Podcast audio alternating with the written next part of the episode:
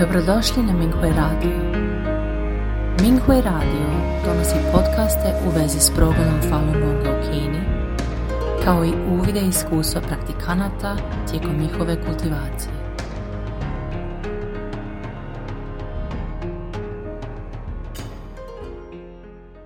Slijedi članak za dijeljenje iskustava kojeg je napisala Falun Dafa praktikantica iz Kine pod naslovom Kineska Fahui, naš povratak kući.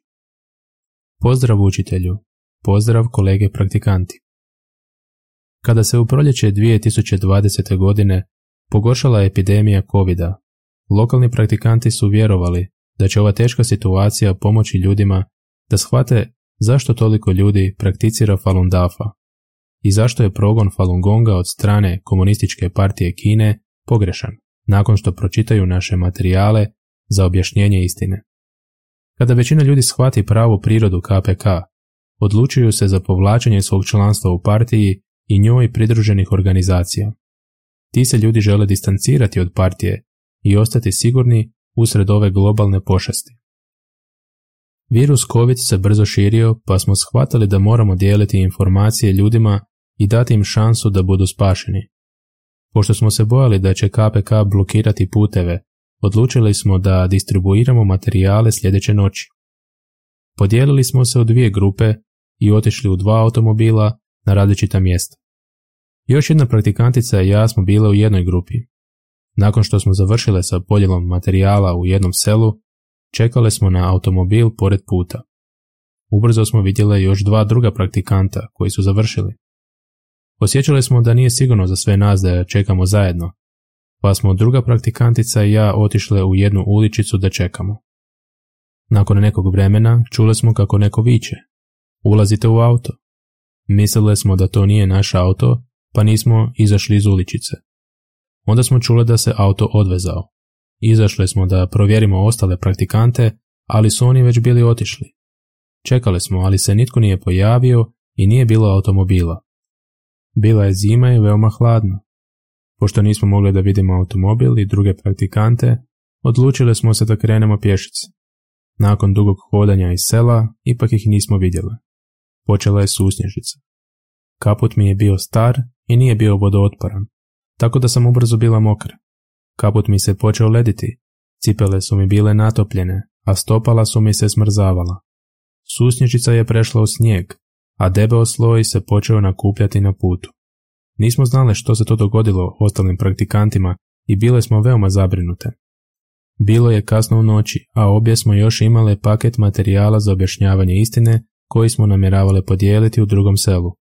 Pošto nismo mogli pronaći auto ili druge praktikante, odlučili smo da nastavimo dalje usprkos snijegu. Snijeg je padao brzo i nakupljao se na putu. Nebo i zemlja su bili bijeli, a ja nisam mogla vidjeti put. Nastavili smo ići korak po korak i više ne znam koliko puta smo pale. Druga praktikantica i ja smo dale sve od sebe da ne dozvolimo da se materijali u našim torbama smoće. Rekli smo da bez obzira koliko snijeg bio dubok, mi smo došle spasiti ljude. Dokle god bude bilo sela, dijelit ćemo materijale. Učitelj je rekao u devetoj lekciji u John Falunu. Citat. Kada je teško izdržati, možeš izdržati. Kada nešto izgleda nemoguće uraditi, možeš to uraditi. Kraj citata. Čvrsto smo vjerovali da će nam učitelj pomoći sve dok održavamo čvrste i ispravne misli. Odjednom smo ispred nas ugledale selo. Posrtale smo, oslanjajući se jedna na drugu dok smo hodale. Završili smo podjelu materijala. Zatim smo stali ispod jednog drveta. Zbog jakog mokrog snijega nakopljenog na granama, jedna se grana slomila i pala. Pod zaštitom učitelja brzo sam skočila u stranu i nisam se ozlijedila. Nastavili smo hodati i došli smo do mosta sa horizontalnom ogradom. Druga se praktikantica naslonila na ogradu da se odmori. Pošto je bila umorna i gladna, zamalo se svijestila.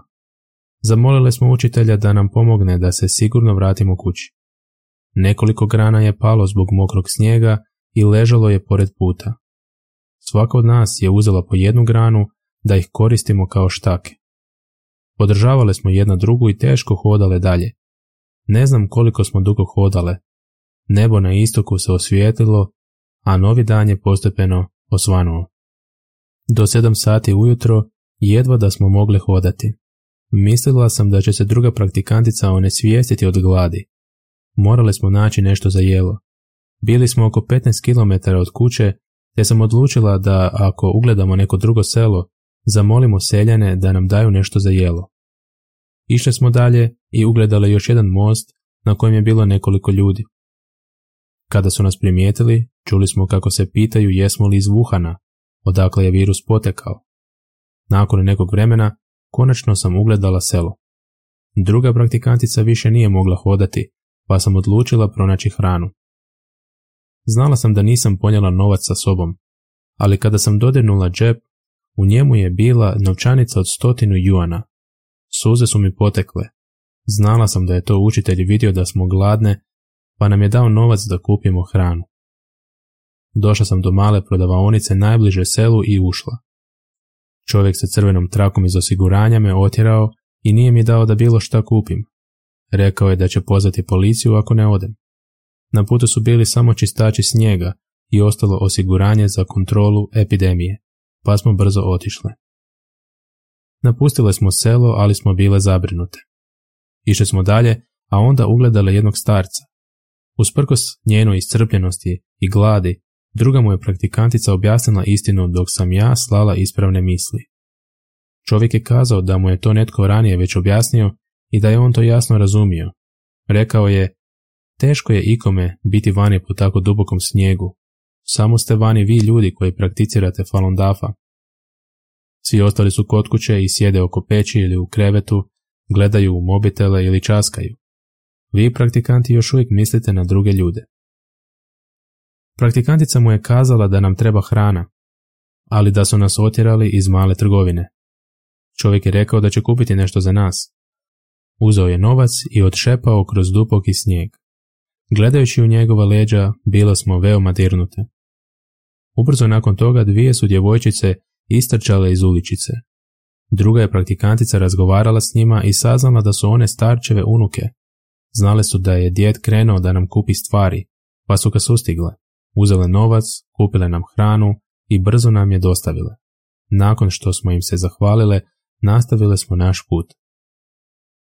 Zatim se jedan bijeli automobil zaustavio pored nas. Nekoliko ljudi je izašlo i pitalo odakle dolazimo i kuda idemo. Prekopali su naše torbe i izvadili instant rezance i vodu koje smo upravo kupili. Znali smo da su to ljudi iz lokalne policijske stanice. Nismo se plašile, jer smo znale da činimo najispravniju stvar u univerzumu i da učitelj pazi na nas. Detaljno su nas unakrsno ispitivali misleći da smo iz ovdašnjeg kraja. Zatim su otišli. Hodali smo još oko 3 km i ugledali još jedno selo ispred nas. Odatle je do kuće bilo još 7 km.